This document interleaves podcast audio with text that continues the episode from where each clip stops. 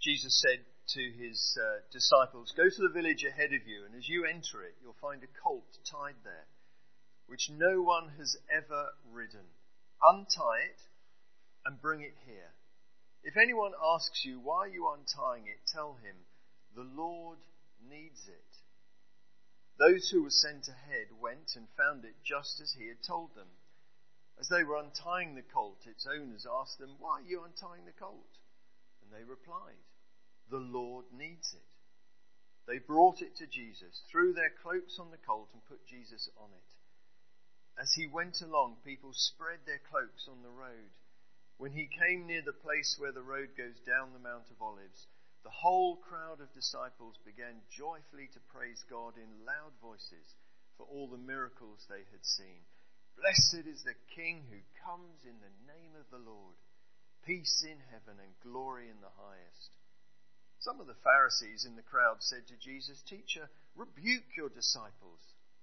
I tell you, he replied, if they keep quiet, the stones will cry out. As he approached Jerusalem and saw the city, he wept over it and said, If you, even you, had only known on this day what would bring you peace, but now it's hidden from your eyes.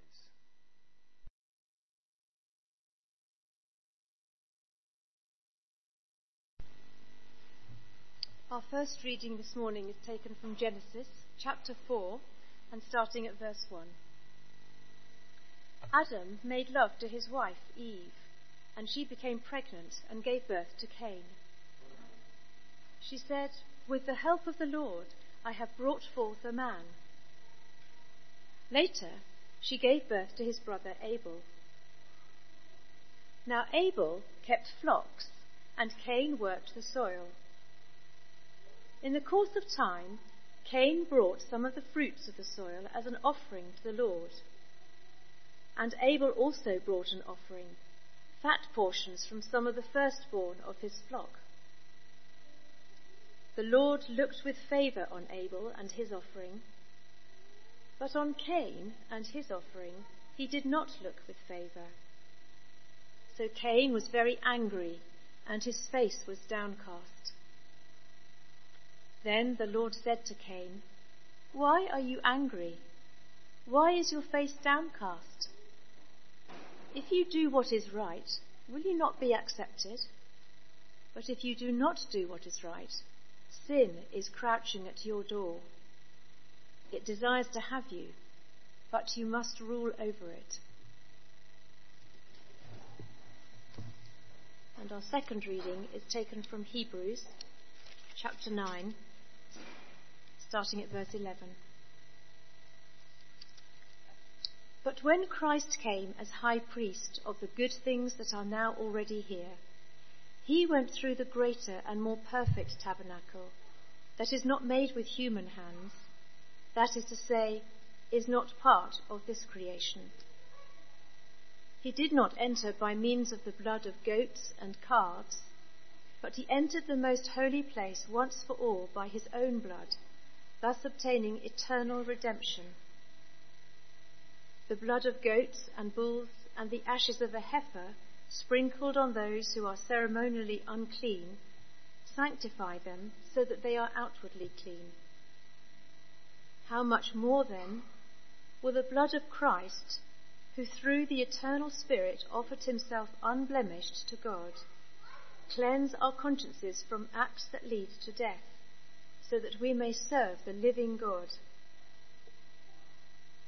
For this reason, Christ is the mediator of a new covenant, that those who are called may receive the promised eternal inheritance.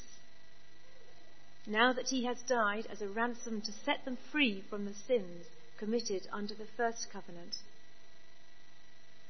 In the case of a will, it is necessary to prove the death of the one who made it, because a will is in force only when somebody has died. It never takes effect while the one who made it is living.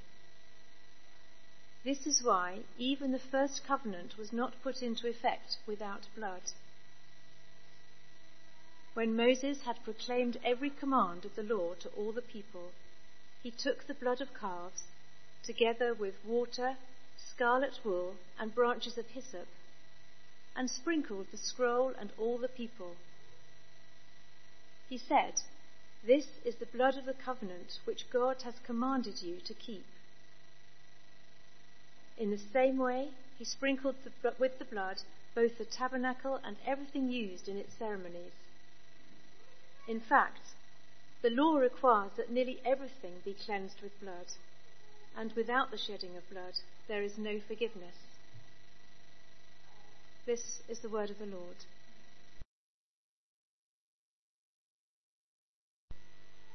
Father, we do thank you that you are in our midst. And you want us to celebrate, but you also want us to understand that we might walk with you, follow you, follow your path, and love as you loved. So open our hearts and minds now to see you afresh, we ask. In your name. Amen.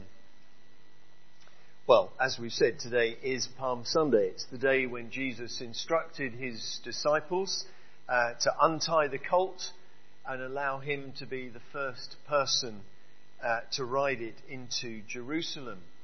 Uh, coming in that way is, is, as we saw in the clip actually, it was very much the way kings arrived after they were victorious in battle.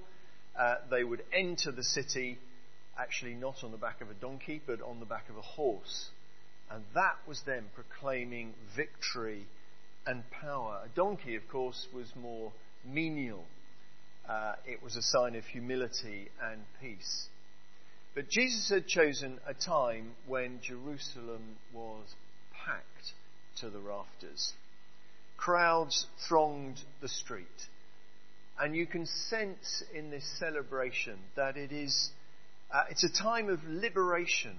Freedom is close at hand, and they're cheering wildly. This is the World Cup coming to Wonersh, and we are all on the streets giving it large. But into this maelstrom rides Jesus, and he acknowledges their cries. Blessed is he who comes in the name of the Lord. Yes, that's me. Why does he say that? Because if you don't say it, the very rocks on the ground will say it for you. He doesn't try to stop them. In fact, he underlines that same message. And Jesus comes to Jerusalem, and Jerusalem is in front of him, and he weeps. He weeps.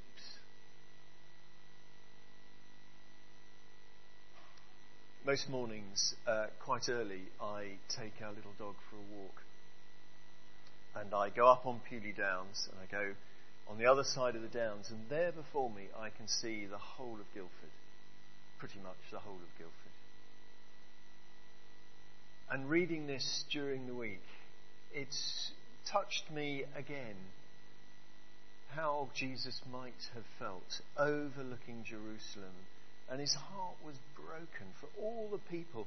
Every house, every building represents a life. And Jesus' heart was broken. Why was it broken? Just because he wouldn't see that view again? Because he loves those people, but they didn't understand. He'll soon be giving everything for them that they didn't recognize what he stood for. And I stood there overlooking Guildford and I could sense that same thing. And I pray for Guildford every morning. I pray for Wonersh every morning when I come into it, or Blackheath. That the house, every house represents a life, a life that is important to God. And it's a story that's well known, but what I, interested me, looking through the lectionary readings, because I've just done the 8 o'clock service as well, very few of them, uh, there's only one of all the readings today which mentions Palm Sunday, which is why I read it at the beginning of our service. And so I kept coming back to this grief of Jesus, he looks over Jerusalem and he weeps. Why is it that the sight of the city where he's going to be condemned and die is so powerful to him? Now we've seen over recent uh, the recent series that we've been going through that this is all part of a plan. Jesus knew what was unfolding before him. It had been spoken of hundreds of years before in the Psalms, which we read at the 8 o'clock, Psalm 118. That's where the, the phrase, blessed is he, comes from. You read it in Isaiah, in Jeremiah, in Micah, in Joel. This is foretold. This is part of a plan. In the Garden of Gethsemane, it's picked up as well, isn't it? Jesus says, Take this cup from me. Or this ending, this means of salvation, take it away from me. But nevertheless, your will be done. And in the Gospels, Jesus is very clear about what is about to happen. Even saying that the Son of Man should be killed and on the third day will rise again. This was the way of sacrifice to bring salvation. Jesus is riding to his death, and he does it in full knowledge. He's about to shed his blood, and those looking on and cheering can't see the significance of it. Which is why we read the passages that we did. We're going to, we're going to introduce a few big words this morning. Sacrifice is not necessarily a big word, but it's the first one we'll use. Sacrifice first appears, probably anyway, in Genesis 3. And then it's picked up in Genesis 4, Abel and Cain, where it's clearly a bit of a well known, it's a well known practice. And we know that Cain's uh, sacrifice wasn't accepted and Abel's was. Uh, and we can conjecture why that may have been. Perhaps Cain, of course, was using the fruit of the land and not the blood of an animal. But perhaps it was the attitude or manner in which he brought that sacrifice. We don't know. But sacrifice then becomes very consistent through Genesis with Abraham, Isaac, Noah, Jacob. We read of them all making sacrifice.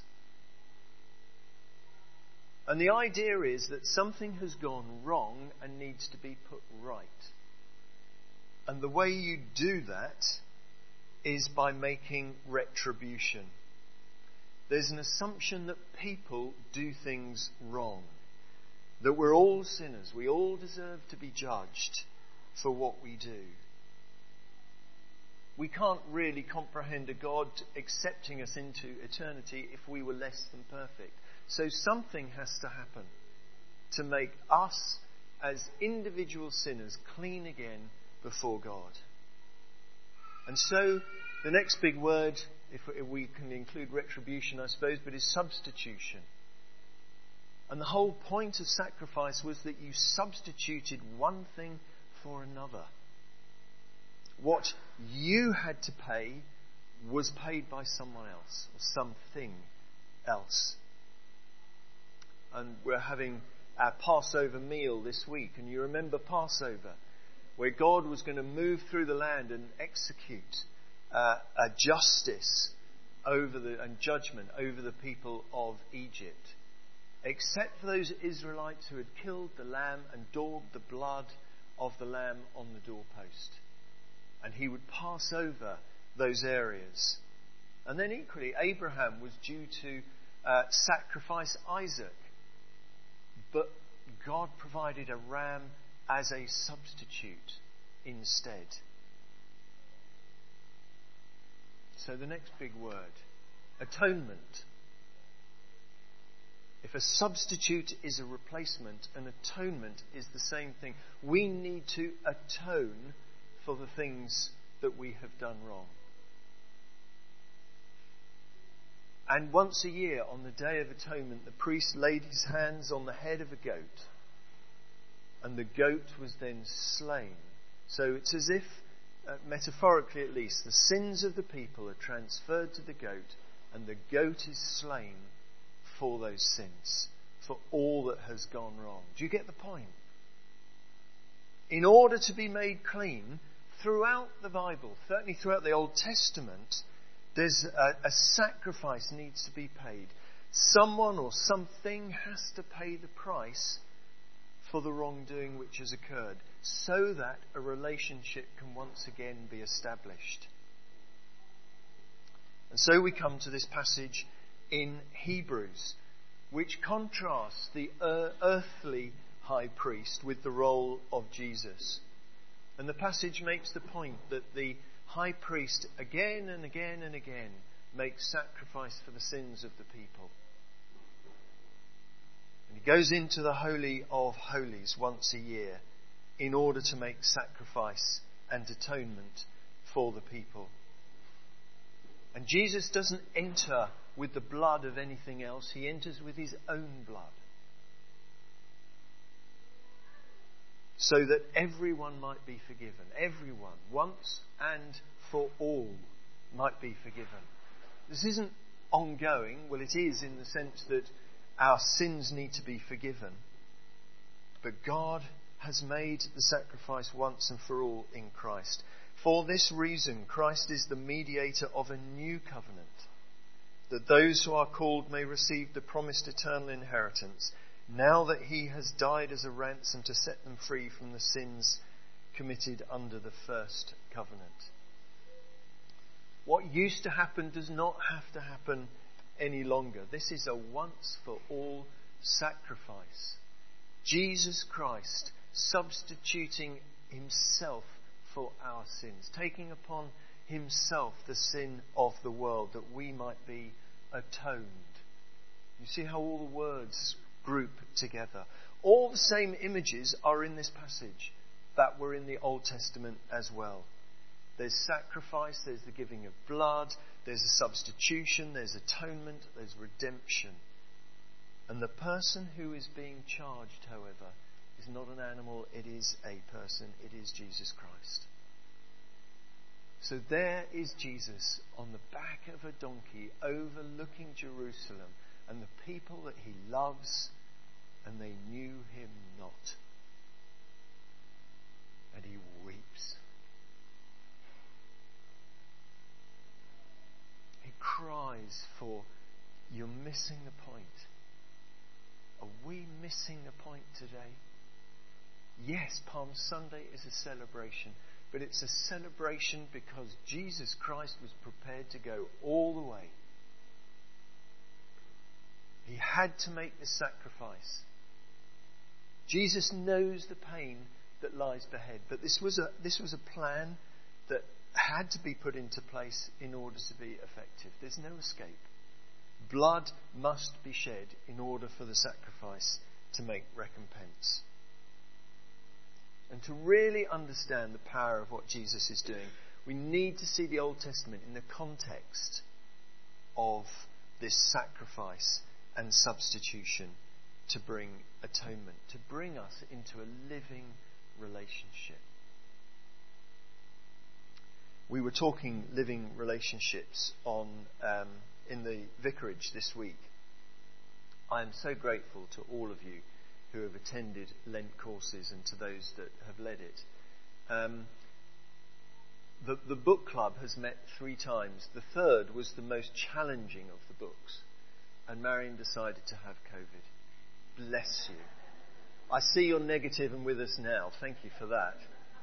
Anyway, so I stepped in to take on this book of a family who were rigid in their keeping of the rules.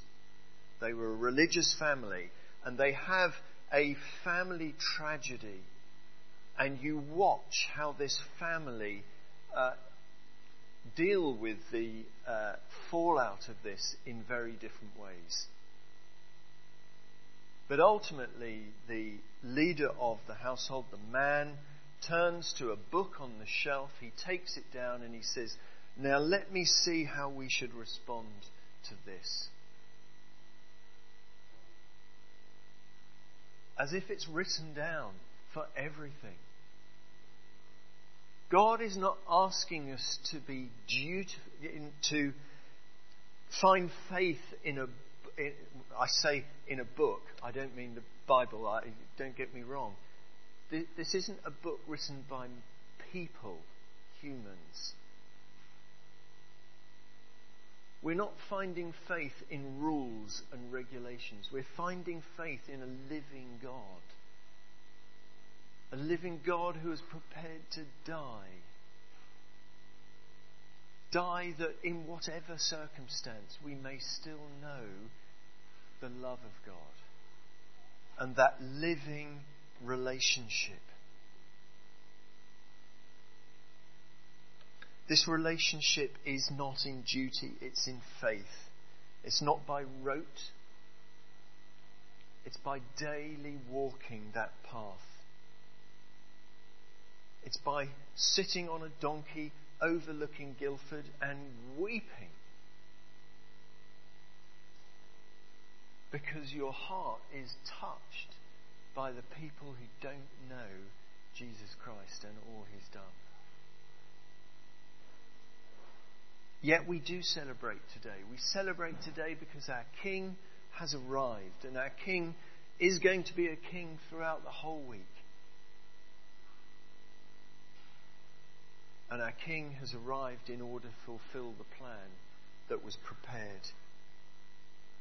Despite being sentenced, despite being flogged, despite being crucified, Jesus is still King because he's chosen to give up everything that we may be free. Palm Sunday is a symbol for us of a new beginning, the chance of a new start, the chance of a living relationship with God. Man of sorrows. What a name for the Son of God who, claim, who came. Ruined sinners to reclaim. Alleluia. What a Saviour. Guilty, helpless, lost were we. Blameless Lamb of God was He, sacrificed to set us free. Alleluia. What a Saviour.